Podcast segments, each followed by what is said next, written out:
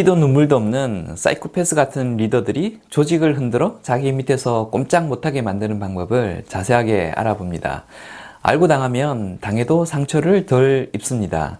어떤 형태로 사람들을 뒤흔드는지 영상을 통해 파악하시기 바랍니다.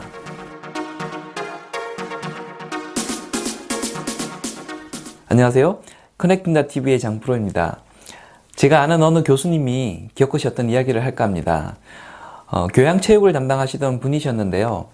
체대 출신이라 선후배간 군기가 좀 센 곳에서 생활을 하셨다고 합니다. 한 번은 고참 선배에서 그 밑에 나이 차가 나는 후배 기수까지 2, 30여 명이 같이 모이는 회식이 있었다고 합니다.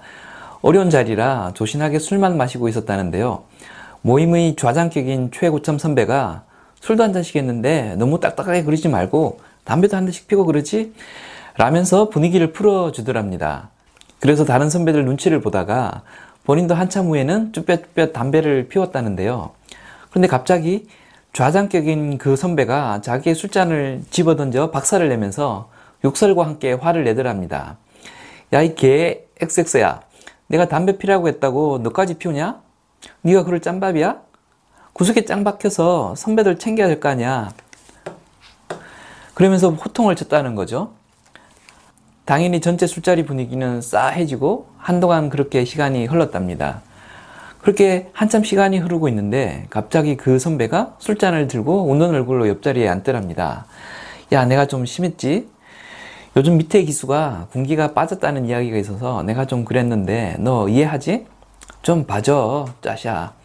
라면서 언제 그랬냐는 듯이 밝은 얼굴로 기분을 풀어주더랍니다. 웬만한 강심장이 아니면 전체 회식 분위기를 그렇게 만들면서 자신의 의사를 그런 방식으로 피력하기는 쉽지 않을 겁니다. 게다가 언제 그랬냐는 듯이 웃는 얼굴로 나타나서 사람을 달래는 것은 더 쉽지 않은 일이고요. 그 고참 선배는 언제나 그런 식으로 쥐락펴락을 반복하면서 자기 밑에 사람을 꼼짝 못하게 했다고 합니다. 이런 경우 당하는 사람의 입장에서는 고난을 감수하고 같이 들이받거나 더러워도 그가 왕으로 군림하는 세상 안으로 무릎을 꿇고 들어갈 수밖에 없습니다. 하이나 같은 리더들은 자신의 사회적 파워와 피지배자의 저항 능력을 정확하게 이해하고 강원 전략의 강도와 주기를 교묘하게 조정합니다. 극도로 괴롭혀 당하는 사람의 텐션이 임계점까지 오르면 자리를 피해버리거나 당근을 던져서 공격 시도를 무산시켜 버립니다. 지난 영상에서 말씀드렸던 제가 경험했던 최악의 고객사 부장 케이스가 그런 경우인데요. 폭언과 함께 밤 12시에 택시를 타고 집으로 귀가하던 PM을 회사로 다시 불러놓고 도착할 때쯤 되니 말도 없이 집으로 가버렸었습니다. 이쯤 되면 회사고 뭐고 때려치더라도 한판 붙어야겠다고 열받아서 쫓아간 적이 몇 번 있었는데 그렇게 가면 귀신같이 알아채고 자리를 비우곤 했었습니다. 연인 관계에서나 쓰는 밀당의 기술을 조직 휘하에다 사용하면 대개의 사람들은 이도 저도 아닌 어중간한 상태를 지속할 수밖에 없는데요.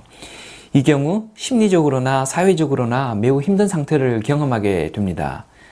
긴장 상태를 유지하는 것은 매우 힘든 일이기 때문에 결국은 더러워도 숙이고 들어가는 것을 선택하게 됩니다. 저항도 하지 않고 아예 더러워서 피한다는 생각으로 상종을 하지 않으면 어떻게 될까요? 쓸모가 없으면 투미인간 취급을 하겠습니다만 쓸모가 있거나 잠재적 위협 요소로 인식되면 계속해서 공격을 하게 될 겁니다. 간혹가다 당근을 던져서 심리적 저항 의사가 와해되거나 제풀에 지쳐 회사를 떠날 때까지 말이죠. 제가 근무했던 회사에서 있었던 이야기도 하나 들려드릴까 합니다. 제가 예전 있던 조직에는 1인자를 별로 탐탁지 않게 생각했던 직급이 한 단계 낮은 2인자가 한 명 있었습니다. 그 2인자는 자기 직급을 포함한 그 이하 사람들 중에서 왕이 되길 바랬는데요. 한 번은 회식 자리에서 이런 일이 있었습니다. 2인자가 일이 있다면서 1인자에게 양해를 구하고 회식 자리를 먼저 떠났는데요. 나가서는 회식 자리에 있던 모든 구성원들에게 메시지를 보냈습니다. 그 메시지 내용이 뭐였냐면 나 지금 어느 어느 술집에 있으니 내 밑에 다 모여 였습니다. 내 밑에 줄 설 사람 확인하는 중이니 찍히기 싫으면 제주껏 거짓말하고 하나씩 나오라는 메시지였던 거죠. 제가 그 회사를 나왔던 표면적인 이유는 따로 있었습니다만 실질적으로는 이런 환경을 버텨낼 만한 정치적 역량이 부족했기 때문이었던 것 같습니다. 제가 지금 그때로 돌아가면 잘 이겨낼 것인가 라고 물어보면 그렇다라고 답변을 못할 것 같은데요. 그렇지만 워낙에 오랫동안 생각해온 일이라 적어도 이렇게 이렇게는 해보겠다는 계획은 좀 있는 것 같습니다. 조직 내에서 정치하는 사람들의 정치 패턴과 정치력이 부족한 사람들이 이를 버텨내기 위한 전략들을 앞으로 몇 편의 영상에 나누어서 다루어 볼 텐데요. 시리즈로 올리는 영상들은 조회수가 나오지 않는 경향이 있는데 다소 지루하더라도 영상 시청 부탁드립니다. 산에 정치하는 사람들과 맞서는 방법들 잊지 않고 보실 수 있도록 아직 구독하지 않으신 분들 구독 버튼 꼭 부탁드립니다. 지금까지 구독 버튼에 목을 메고 있는 커넥팅닥 TV의 장프로였습니다. 감사합니다.